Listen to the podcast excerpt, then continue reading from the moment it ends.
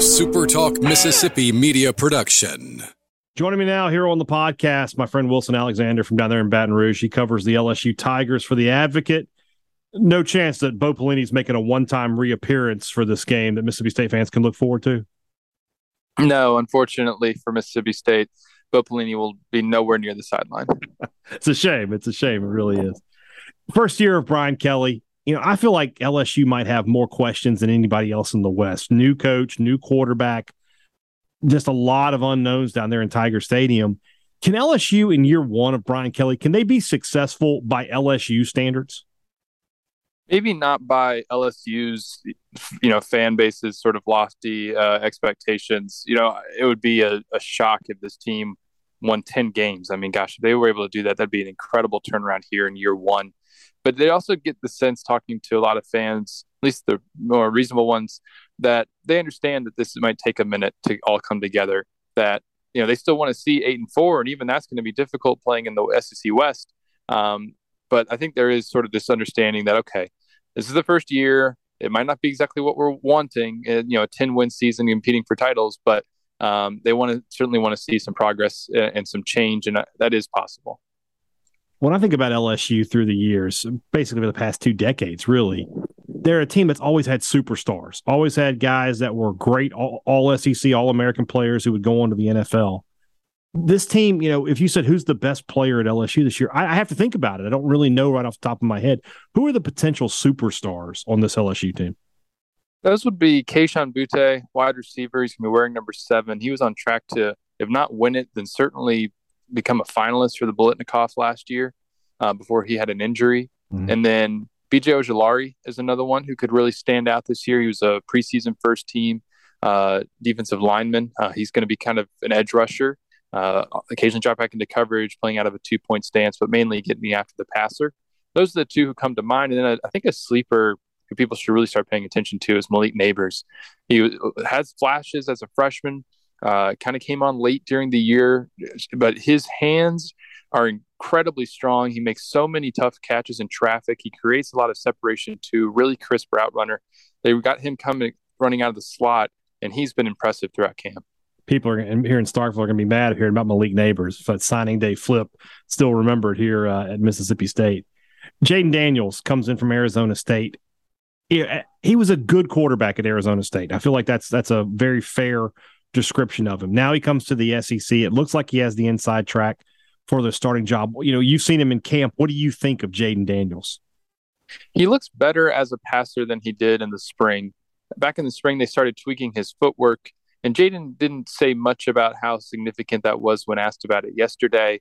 But it was something that was kind of an ongoing process. And Brian Kelly said that it was leading to some inconsistencies because, you know, had to kind of work through that and push through those growing pains to, in the long run, make him a more consistent and accurate passer and you're seeing that I think at times this this camp he looks better, more confident. You know, he's got through some good balls over the middle.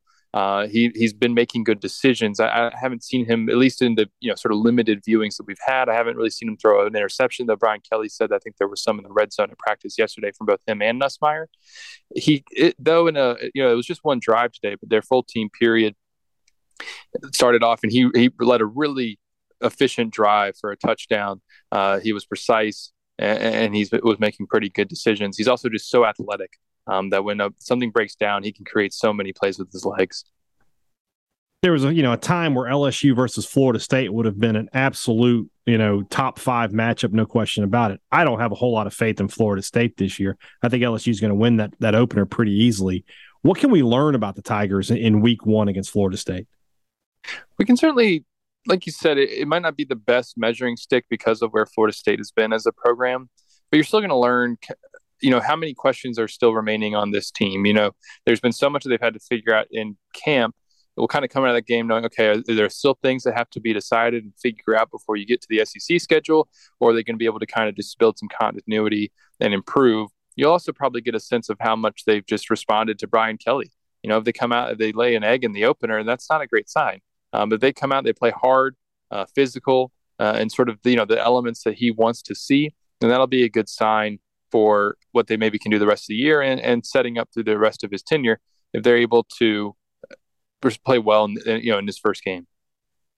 it's been a rough couple years for LSU defensively after you know a decade plus of dominating the conference. But since Dave Aranda left, you know these last two years obviously have not been what you expect from LSU defense. What is this team going to look like on that side of the ball? There's a lot of athletes on that side of the ball, particularly with starting with the defensive front: Maason Smith, B.J. Ojulari, Ali Gaye, Jaquelin Roy. Those are all guys who could end up being first or second round picks, maybe you know third round at the latest in the NFL draft. And you got all four of them on the front. Uh, that they anchor that entire group. Um, but there's a fairly actually deep secondary that has got some good players in there. You think about like Jarrick Bernard-Converse, who's an All Big 12 selection Oklahoma State last year. Major Burns, who's coming off an injury and has been really impressive, getting a lot of first team reps over Joe Foucha, who's a proven SEC starter at Arkansas. They, have got some solid players there. The linebacker corps is unproven, but also has some options. So I think there's maybe a defense with high upside. Um, I don't know how low or high the floor of this defense is, but they're going to be doing a lot of different. They, are going to be really multiple. We saw today in practice running two and three linebacker sets. They've had three and four down linemen, um, mostly three. Um, but it, it's going to be interesting to see what Matt House does with that group that, that does have some upside. Where is this team weak, in your opinion? Where, if you're if you're coaching Mississippi State, where would you attack LSU? I would start by trying to get after those cornerbacks downfield. I mean, you know, obviously Mississippi State with the air raid uh, you know that's what they're going to try to do and and LSU just doesn't have a, a, proven group in this in the secondary Brian Kelly said coming into preseason camp there was a lot of hoping and wishing now they turned that into more concrete answers he feels that it has said over the last couple of weeks that he feels a lot better about the options that they have in the secondary thinks that they can go four even six deep at outside cornerback which was a, a position that was completely gutted uh, and, and all new starters there um, from what they had last year. Well, how much can that come together? They're going to be able to communicate. That stuff sometimes can take time, um, and, and, we just don't know how well they can keep up. Uh, that's probably one of their weaknesses. Um, the others uh, maybe on the offensive line, which was a group that struggled last year. They've got five new starters there.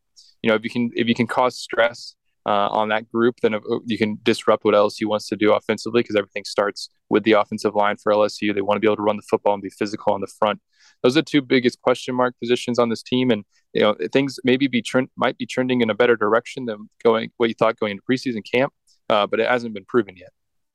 This is a series that it was uncompetitive for, for two decades. LSU won 21 out of 22 uh, from 1991 to 2013.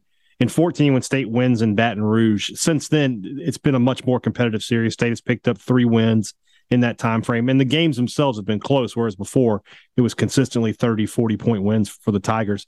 It's not like State has started recruiting at a much higher level or LSU has had a downturn in recruiting. The talent gap is still there. In your opinion, why has this become a more competitive series?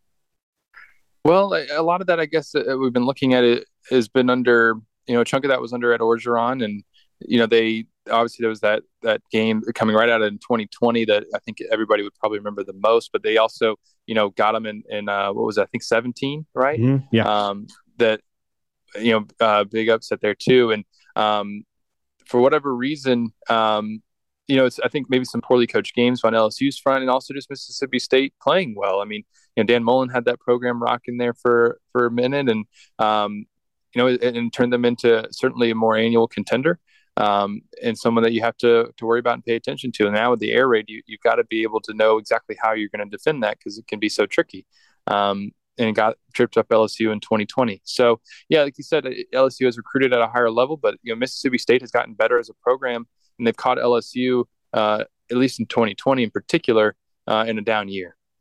Should be a really interesting game in Week Three. Could determine how these both of these teams' seasons goes uh, from that point forward. Wilson Alexander from the Advocate in Baton Rouge. Thanks so much, man. Always appreciate your time. Thanks so much for having me, Brian. A SuperTalk Mississippi media production.